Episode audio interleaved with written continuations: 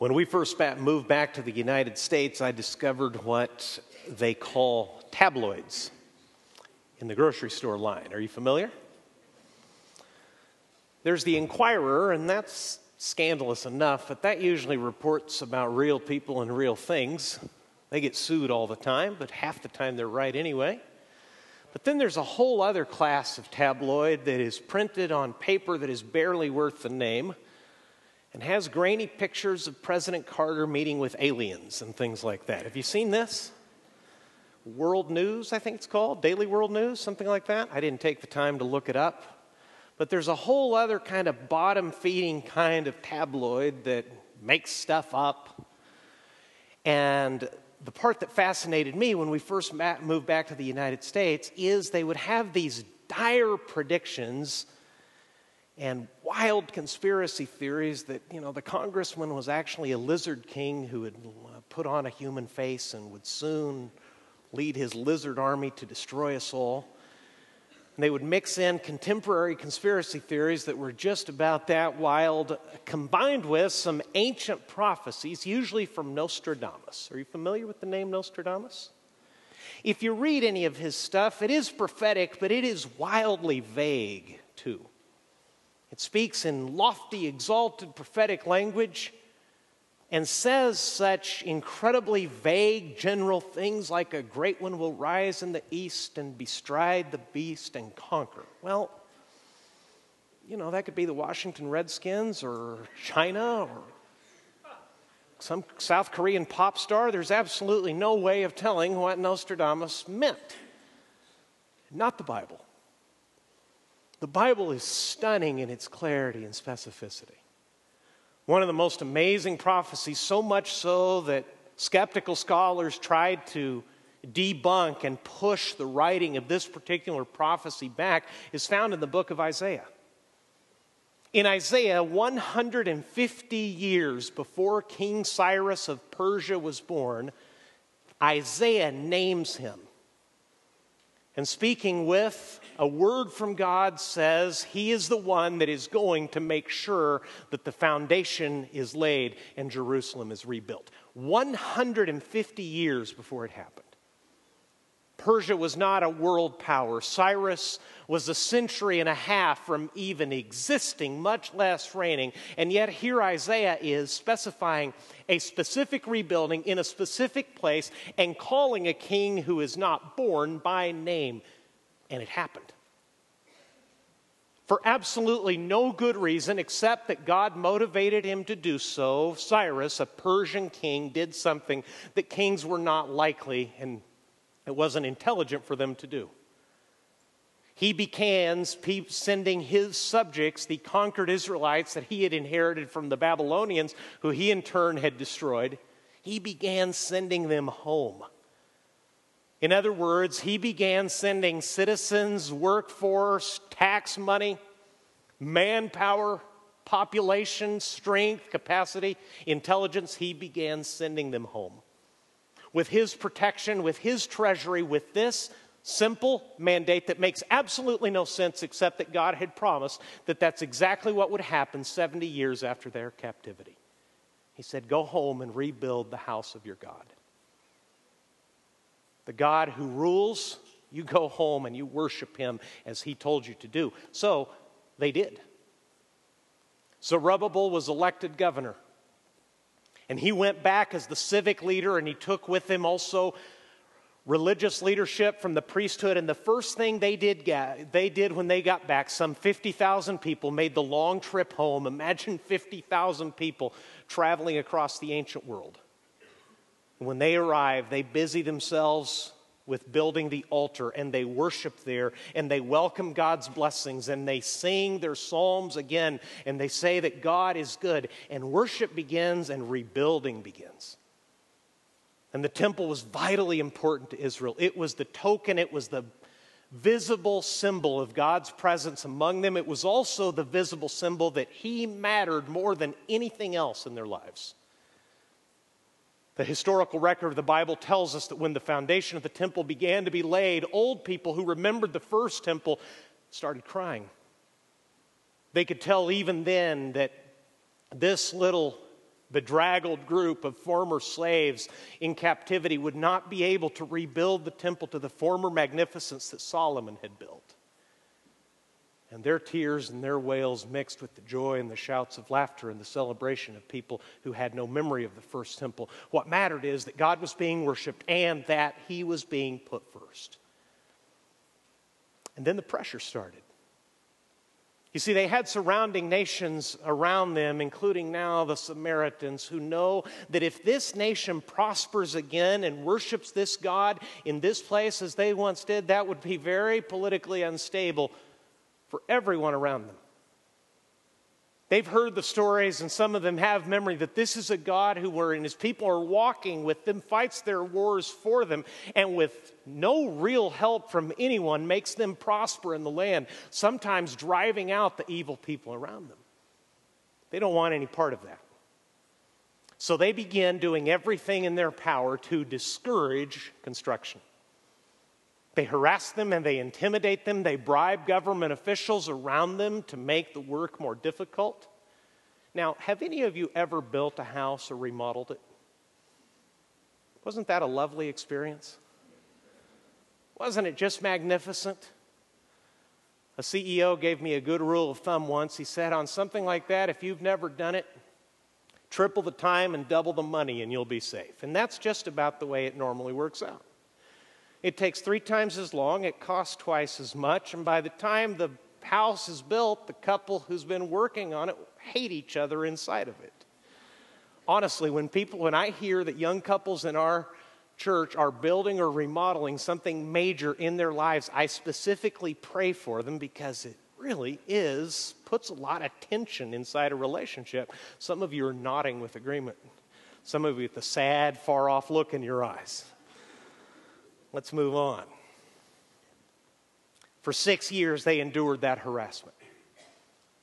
They had come back to charred remains. They had come back to scorched land. The few people who had stayed there were the poorest and the weakest among them. They had a huge job ahead of them. And they did it in spite of opposition and pressure. But after six years of this harassment, they got tired. And they did something that everyone is prone to do in following God and following His instructions. They didn't deny what God had said, they simply delayed their obedience. Have you ever delayed your obedience to what God told you to do? Careful with that. Moments become lifetimes, days of delay becomes years. Years of life become your destiny, and shape the mark that you're going to have on eternity. Careful with ever delaying what God told you to do. You can look across the Bible, and the Bible never speaks of obeying God tomorrow. It says things like this Today is the day of salvation. If today you hear His voice, listen, hear, obey. It's today, but for them it became a tomorrow thing. So God stirred up a prophet and he sent one of the smaller prophets who gave one of the smaller messages in the book. He was one of the very few prophets you can read about in the Old Testament who was successful. Like every prophet, he had a word of correction.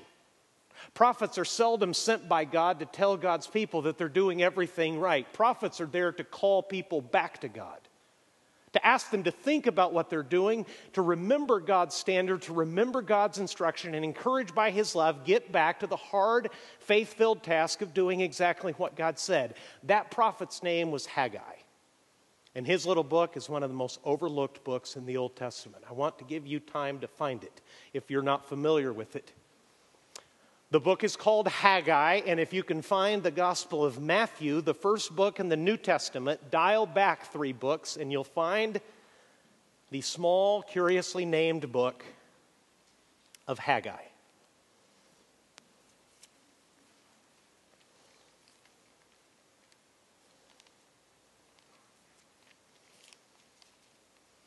There's Matthew, and then going back, you'll find Malachi. Going back another book, you'll find Zechariah.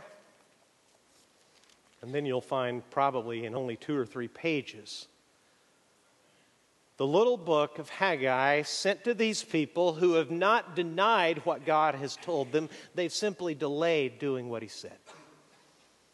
Here's what he told them. In the second year of Darius the king, in the sixth month, on the first day of the month, see the specificity? The word of the Lord came by the hand of Haggai the prophet to Zerubbabel, the son of Shealtiel, governor of Judah. That's the civic leader. And to Joshua, the son of Jehozadak, the high priest. That's the spiritual leader. Thus says the Lord of hosts These people say the time has not yet come to rebuild the house of the Lord. You ever say that to God? It's not a good time? Let me tell you what the book's about. The book is about putting God first. They, with completely understandable reasons, have said it's time under these circumstances, with the pressure against us, with our small number, with no wall around us, with no military protection for us except the edict of a king who we left far behind. Isn't a good time to put him first? Got houses to build. We have kids to feed. We have families to look after. We're not saying we won't, we're saying it's not a good time. These people say the time has not yet come to rebuild the house of the Lord. Here comes the word of correction. Then the word of the Lord came by the hand of Haggai the prophet. Is it time for you yourselves to dwell in your paneled houses while this house lies in ruins? Sometimes a question is all you need to get the point. This should have been one of those times. God says, I hear people saying for 10 years now, it's not time to rebuild my house. Let me ask you this Is it time for your house to expand? Is it time for you to dwell in your paneled houses? In other words, they had probably brought fine wood and paneled their homes. They're well past survival, they've moved into comfort.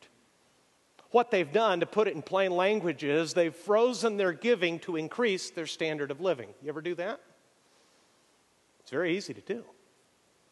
These people have good reason to delay obedience to God in the hard work of giving money, of going into the forest, of felling trees, of donating both their finances and their time to the work of God. There's good reason to say it's not time to put God first. There always is good reason to put God off and to put Him second. Always.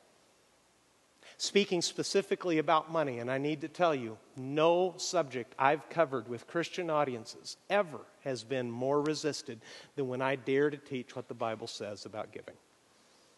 I've had notes slipped under my office door, I've received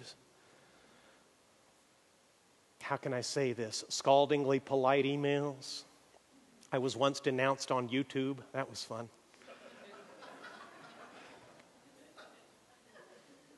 But if you're going to obey God in every area of your life, you need to know what the Bible says about giving from cover to cover. It's not an isolated topic. The book of Haggai is a hidden gem in the history of God's people that teaches them and calls them to stop putting God off and to stop putting Him second and to start putting Him first. But it's not an isolated topic. It's always easy to put God off. It's always easy to be in a difficult season of life and say, giving in generosity, which God commands me, it's going to have to wait. They had political, physical, military, financial, fearful reasons not to give God his place, not to be generous givers, not to rebuild his house of worship. And so will you, and so will I. There's hardly ever a good time to give. I mean, when you're a kid, you don't have any money. And then your wonderful Uncle Bob breaks out 40 bucks and you're rich. And maybe your parents have taught you about giving, maybe even the radical concept of tithing, where you give the first 10% to God. But when you're a kid, 40 bucks, it doesn't go as far as it used to. It doesn't really cover the very latest thing that Xbox has provided, and to take four bucks off of that, maybe give a little to missions too, get into the range of five, six, eight, ten dollars. Painful, can't do it. When I have a job. And then you start working and you've got a part time job, and in my case, they're paying you a miserable $5 an hour to tend a cash register at a lamp store. And FICA wants his piece, and who knows who else on that pay stub. They take so much already, and on top of this, with what gas costs, I'm supposed to give besides. I realized this morning, reflecting on this sermon, I, have been griping about the price of gas for over 20 years. It doesn't take $4. I've never liked it. If you're making five bucks an hour and it's one dollar a gallon, that's still 20% of my gross pay to buy one miserable gallon of gas. There went Tuesday while I stand next to my car at the pump. I mean, it's brutal. So you don't give and you say, it's not time yet. And then you go to college. Oh my goodness, unless your parents cover the whole thing, and even if they do, college is expensive. Have you noticed? Yeah. It's crazy.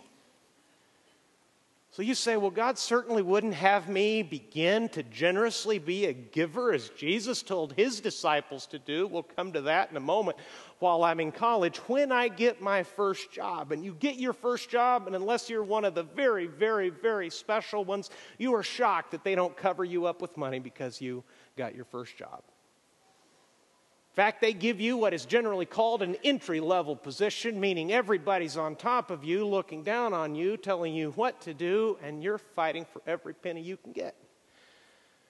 And it's not yet time. Then you get a real job. But now, by this time, maybe with what little money you've earned and the car you've been able to afford, maybe now you're starting to date. And oh my goodness gracious, is dating expensive? And then you get married.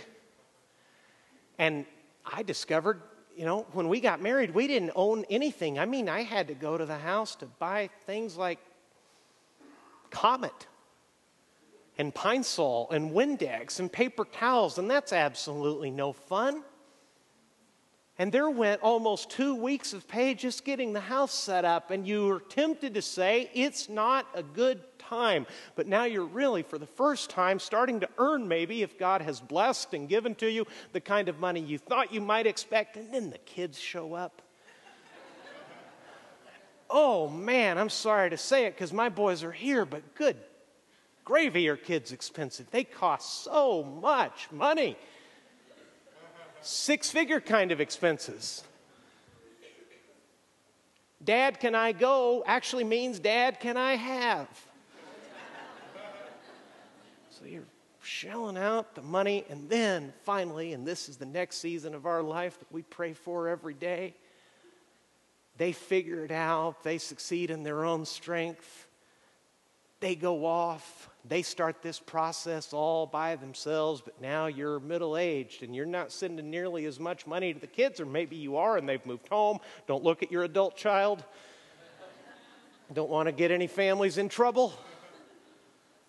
But they've gone and now you're middle aged and maybe the career didn't work out quite as well as you thought it would and you don't have the 5 million in the bank that you thought you might and now the kids are gone, so the expenses are lower, but now you're looking at something else that is looming straight ahead of you called retirement. And you're not stupid. You can do the math. You can feel your health fading a little bit. You're not as sharp as you used to be. You don't have the get up and go that once got you up and going. And you're frantically looking at online calculators to see just how much it'll take. A friend of mine is promising and making plans to live on dog food so that it'll all work out. And you're caught in a tough spot because you want life expectancy, but based on your professional capabilities, you're wondering if your life expectancy, which is great, might outlive your earning capacity, which is bad. And it's still not a good time. It's never a good time. It always takes faith. That's actually the heart of it. God knew exactly where these people were. He knew their adversaries, he knew the political pressure, he knew the economic realities, he knew their weakness. He knew what little money they had. He knew what little skill and capacity they brought to the table to rebuild the house and restart the nation, a nation to live for Him. So, after 10 years of them freezing their giving to secure their standard of living, He sent a prophet to tell them Verse 5 Thus says the Lord of hosts consider your ways. You have sown much and harvested little. You eat, but you never have enough. You drink, but you never have your fill. You clothe yourselves, but no one is warm. And he who earns wages does so to put them into a bag with holes. Thus says the Lord of hosts Consider your ways. What's God telling them? Think about the outcome. You've made what you think is a reasonable choice to put me in second place. My work, my house, my worship has taken a back seat to your security, to your safety, to your own homes, while my house lies in ruins. Now, think it over. You've been living that way now for 10 years. Consider your ways. You see, Dr. Phil's made a fortune, but he wasn't the first to say, How's that working out for you? That's what God is saying in Haggai.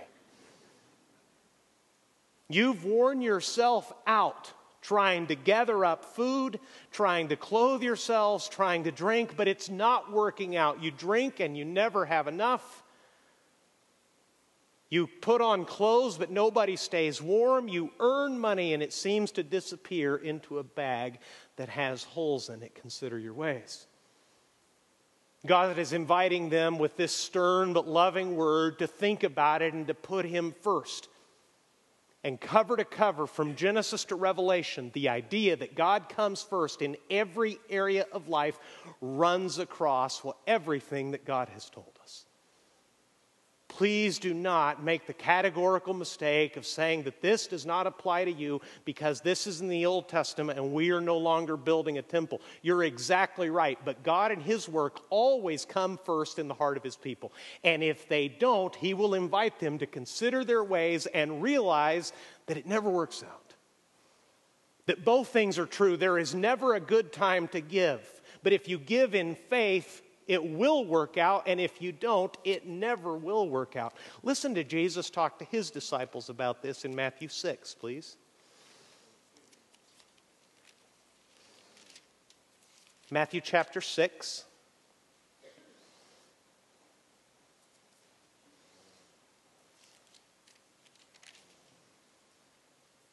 Jesus, in verses 19 to 24, specifically says, Don't store your treasure on earth, store it up in heaven. Everything you store up on earth, all the wealth you accumulate on earth, will be taken from you. Only the things you give to God that you place and store in heaven will outlast you. The point of that teaching is in verse 24 no one can serve two masters, for either he will hate the one and love the other, or he will be devoted to the one and despise the other. Here it is you cannot serve God and money. The people that Haggai addressed stood at a crossroads under great financial strain and chose to trust money, chose to be comfortable at home. They made a mistake. Here's the voice of Jesus many years after Haggai tried to correct God's people. Verse 25, therefore I tell you, do not be anxious about your life, what you will eat or what you will drink, nor about your body, what you will put on.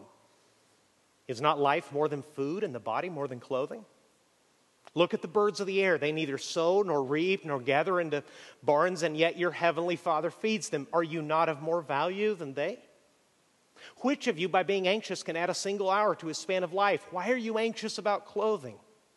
Consider the lilies of the field, how they grow. They neither toil nor spin, yet I tell you, even Solomon in all his glory was not arrayed like one of these. But if God so clothes the grass of the field, which today is alive and tomorrow is thrown into the oven, will he not much more clothe you, O you of little faith? Do not, therefore, do not be anxious, saying, What shall we eat, or what shall we drink, or what shall we wear? For the Gentiles, in other words, people who do not know God, seek after all these things, and your heavenly Father knows that you need them all. Here's the priority instruction. Here's the word for disciples of Jesus. Verse 33, will you read it with me? But seek first the kingdom of God and his righteousness and all these things will be added to you. Who comes first? God, always. In which area? In every area. In this specific instance, both Haggai and Jesus are talking, make no mistake about it, are talking about money. He closes by saying, Don't be worried about tomorrow. every day enough, has enough trouble of its own. You serve, you trust, you give, you work for God today. Seek His kingdom first and all the things that concern you, all the things that are wor- you're worried about, all the good, legitimate, earthly reasons that you have not to put God first, God will take care of those things for you. Let's go back to Haggai. So God tells them first consider your ways. It's not working out. Winston Churchill, the great British statesman, said it well. He said, however beautiful the strategy, you should occasionally look at the results.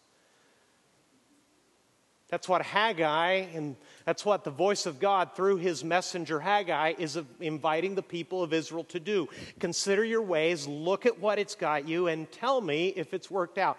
And it doesn't. The burden of the first ha- chapter of Haggai is simply this if God doesn't get first place in our lives, we lose. God never does, we do. God will be glorified when his people consider his ways, hear his voice, and do what he says. What does God want? He wants them to get started again. Verse 8 Go up to the hills and bring wood and build the house that I may take pleasure in it and that I may be glorified, says the Lord. I want to be famous. I want people to visibly know by your behavior, by your giving, by your working, by your craftsmanship, by the time you take away from your families and from your work to build this place of worship for me. I want people to see my glory in that choice. That idea, again, runs all the way across the Bible. And Haggai is one of the very few prophets in the Old Testament who has a good reception. Look at verse 9. You looked for much, and behold, it came to little. This is what their bad priorities have got them. You looked for much, and behold, it came to little. When you brought it home, I blew it away. You see the word picture there? You're bringing it home to the place where you seek safety and comfort, and you're piling it together as best you can, and God is reaching down and and it's gone that quickly. Why? Because these are his people that he loves, that he's talking to. And please hear me, church, in Haggai, in Genesis, all the way to Revelation, one of the fundamental truths of Scripture is that God will not tolerate idolatry in the lives of his people. Whatever you trust, whatever you love, whatever you seek more than Him, He will not allow you for long the pleasure of enjoying and trusting that false God. He will take the pleasure from it to draw your heart back to Him. Not because He hates you, not because He's harsh, but because He loves you. And He would not have you serve the master of money. All your life, God will call to you and money will call to you, saying, you can trust me, and it's vitally important that you make the right choice.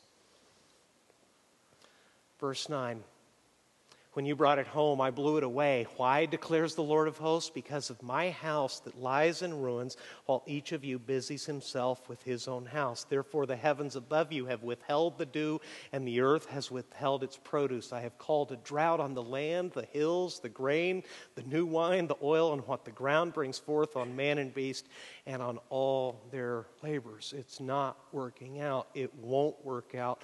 I will make it so. That's God's warning. Consider your ways then and correct them. Verse 8 Go back up, bring the wood, build the house, seek me first. And you'll hardly ever see this in the Old Testament. The people listen. Look at the end of verse 12 and help me discover, and discover with me what their response is. They hear the words of the Haggai the prophet as the Lord their God had sent him. And the last sentence of verse 12 says what? The people people feared the Lord, they reverenced him. Fear means reverence. It means awe. It means a heart that bends in humility and obedience to do what God says. They have been filled with fear that their lives will not work out if they don't put themselves in first place. Now they hear God's voice saying, Change your ways, consider what you've been doing, look at what it's gotten for you, and come back to me and put me first again. They hear it and their heart is changed. They reverence the Lord and they get right back to it. I've seen that dynamic in God's people in every country I've had the privilege of opening the Bible. And I'll tell you something curious about that. And it has to do with the master and how easy it is to trust money. When I tell you that I teach about money, I don't teach about it often. In fact, if you've only been attending this church for eight or nine months, this is the first time you've heard me specifically address it from Scripture. I looked, I talk about it less than 5% of the time. That's far less than Jesus talked about it. That's probably should correct my ratio if I'm paying attention to the things he's paying attention to.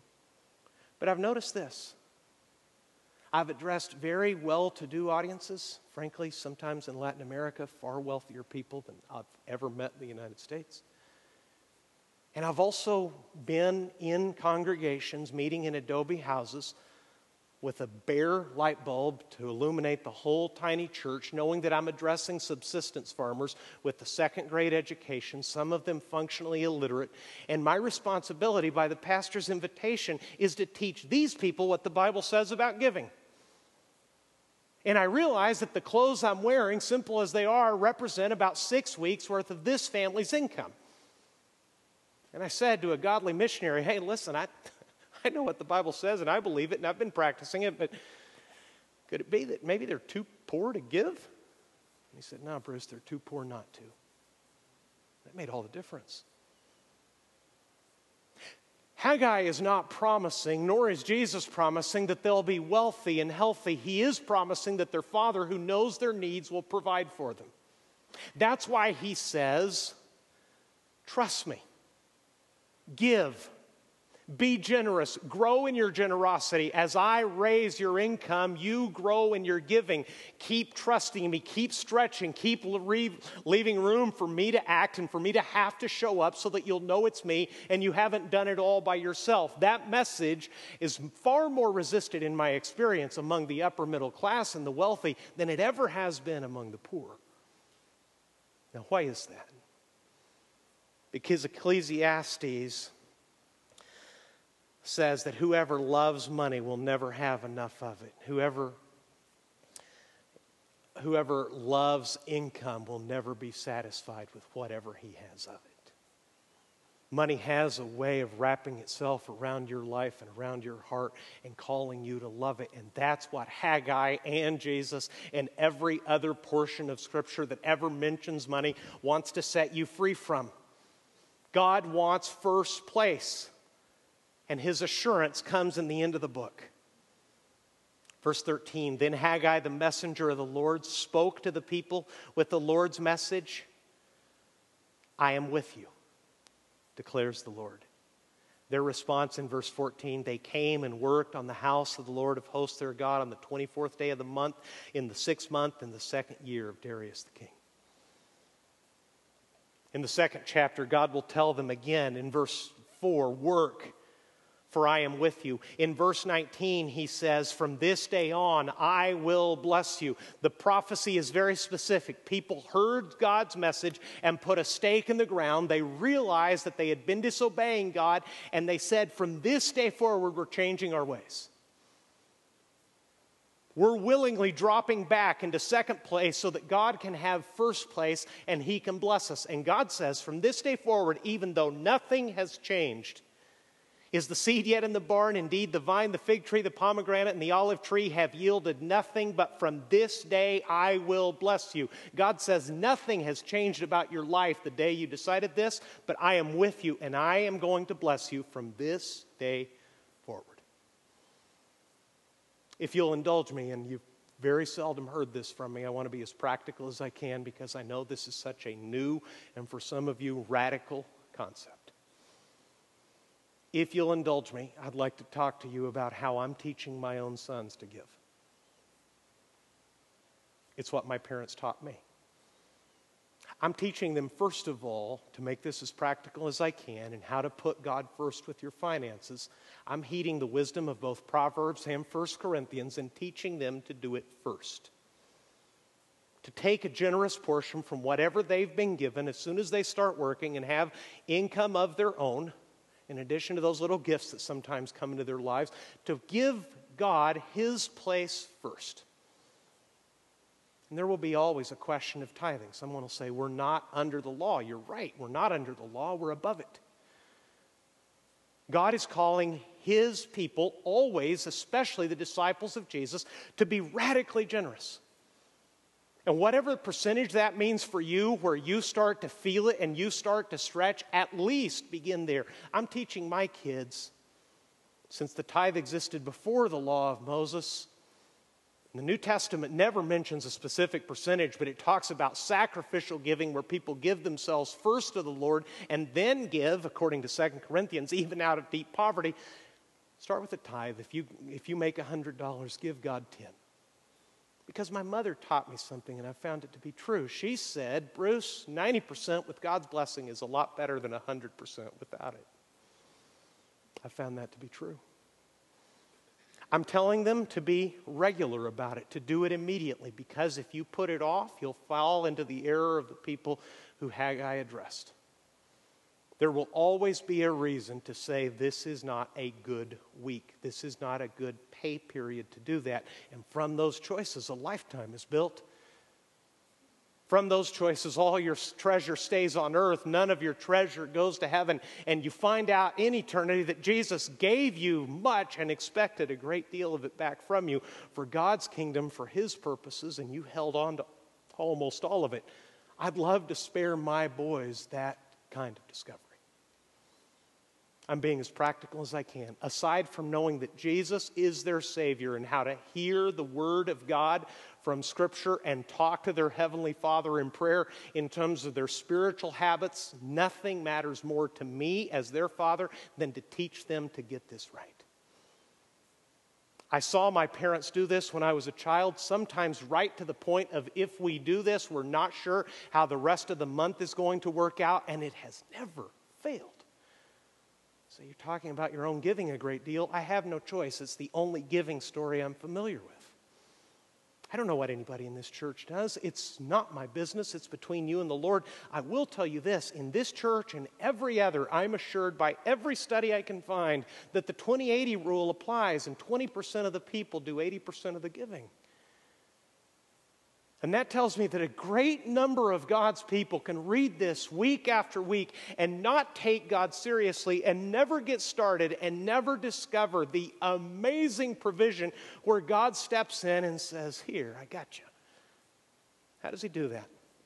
He does it in all kinds of ways. He's given me income I don't deserve, gifts I didn't expect. He's also taught me to live with less. He's also made things last far longer than they actually should to the point that my friends are sometimes amazed. You still have that? Oh, yeah, it's great. And it doesn't wear out. Why does God do that? Because He knows what I need and He will provide one way or the other, and He has all my life. And whether I ever know about it or not, I would like that blessing for you. Much more importantly, your Heavenly Father would like that blessing for you. See, because when you put Him first and you give consistently, I do it automatically now. I resisted that idea, but now it's just automatically withdrawn. And that helps me before I get my hands around it, or the hot water heater breaks, or the kid crashes the car, or the dentist has bad news, or whatever it is. When I put Him first, and there have been countless occasions that I could tell you where we had real needs, gotta have it, housing, vehicle, food kind of needs. But when you put Him first, it relieves all the pressure because then when you're surprised by that expense, then when you're surprised by that trouble, you have the great privilege of turning to your Father and saying, What are you gonna do? I heard your voice, I put you first, now what? He's never, ever failed me, and He won't. How's retirement going to work out? I don't actually know.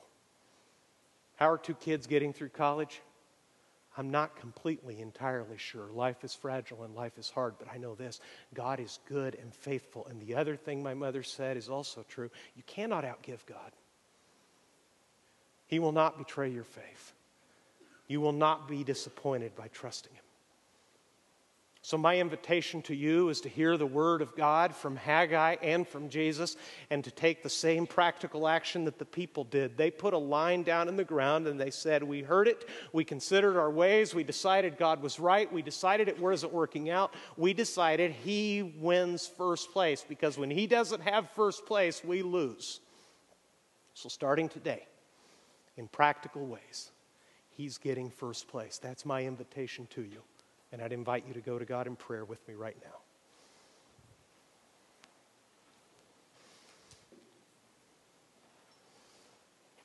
How about it? Are you giving in a way that you miss it? Are you giving in a way where God has to show up? If you're troubled by the legalism of the tithe, don't worry about it. Begin somewhere. Go as far as your faith allows. Some of you can go well past 10%. Some of you will come short of that, but you'll begin and it'll show trust in God. That's God's invitation to you to consider your ways and with practical, generous giving, make sure that He has first place. Again and again, He said, I am with you. Go to work, I am with you. Nothing has changed, but from this day forward, I will bless you. He will. He is not a God who disappoints his people. Old Testament, New Testament, in all of history, he can be trusted. You can be generous as he is generous. You can imitate his sacrifice and his generosity, and you will find that he will never fail you. He will provide for you every step of the way.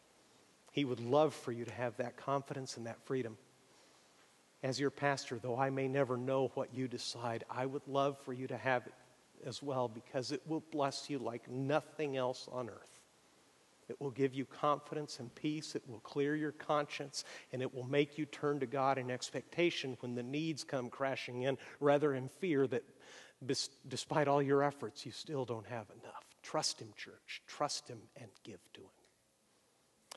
Father, as we consider our ways, give the skeptical, give the fearful, give the resentful who have been abused, perhaps, Lord, by other people with poor motives who have twisted your word and used it to enrich themselves.